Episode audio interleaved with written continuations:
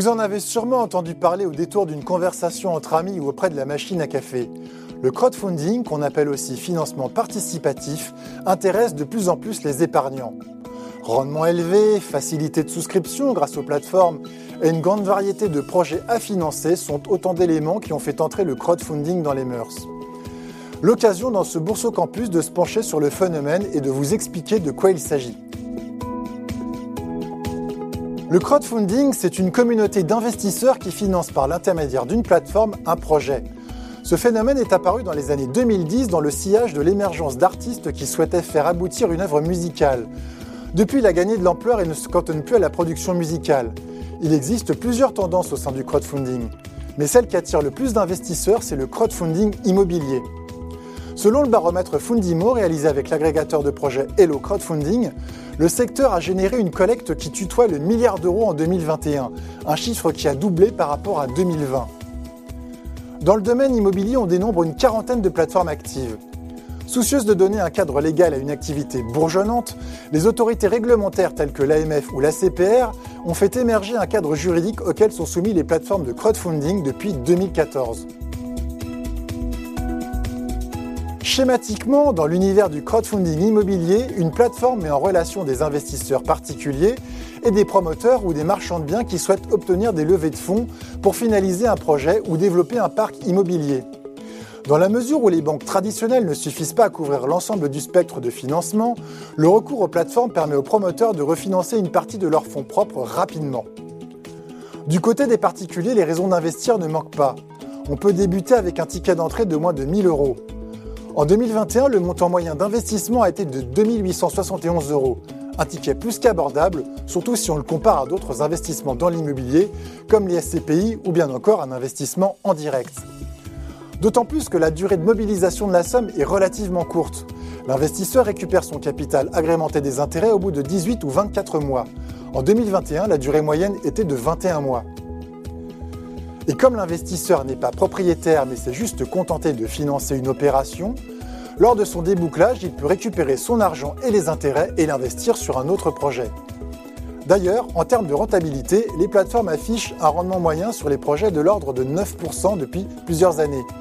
Un retour sur investissement flatteur dans un contexte où l'inflation fait son retour et où les placements traditionnels sans risque, comme les livrets ou les fonds en euros, affichent des rendements au plancher. Les opérations les plus couramment financées sont les projets qui concernent essentiellement des programmes neufs de promotion immobilière et des opérations de rénovation menées par des marchands de biens. La grande majorité des projets concernent le résidentiel ou la réhabilitation de biens et assez peu les commerces ou les bureaux. De plus, le caractère concret du projet immobilier peut faire sens pour de nombreux investisseurs. Les plateformes financent des projets locaux portés par les promoteurs. L'interface des plateformes avec les visuels, les caractéristiques techniques du projet, la localisation géographique permettent de se faire une idée rapidement et concrètement. La facilité d'investissement sur la plateforme, après création d'un compte, est également un facteur de succès du crowdfunding immobilier auprès du grand public et contribue à renforcer son aspect investissement dans l'économie réelle.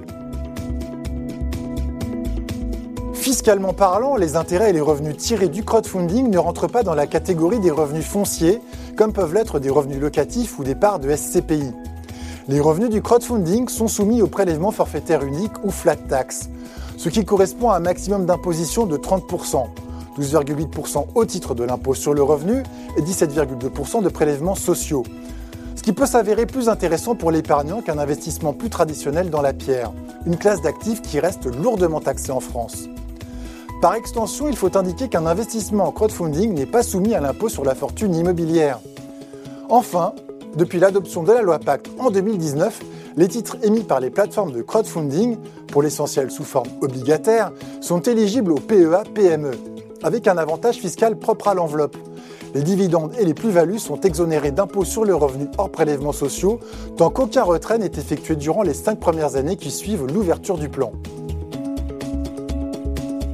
Comme n'importe quel investissement qui génère une rentabilité élevée, il y a également un risque lorsqu'on investit dans le crowdfunding immobilier. Les plateformes rappellent constamment lors des différentes étapes du projet qu'il y a un risque de perte en capital.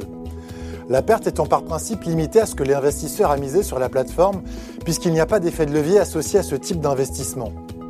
Le secteur déplore toutefois peu de casse et si les retards de livraison de chantier sont fréquents en immobilier, et donne lieu au versement différé d'intérêts, la liquidation judiciaire d'un promoteur ou la mise à l'arrêt d'un projet reste rare en pratique.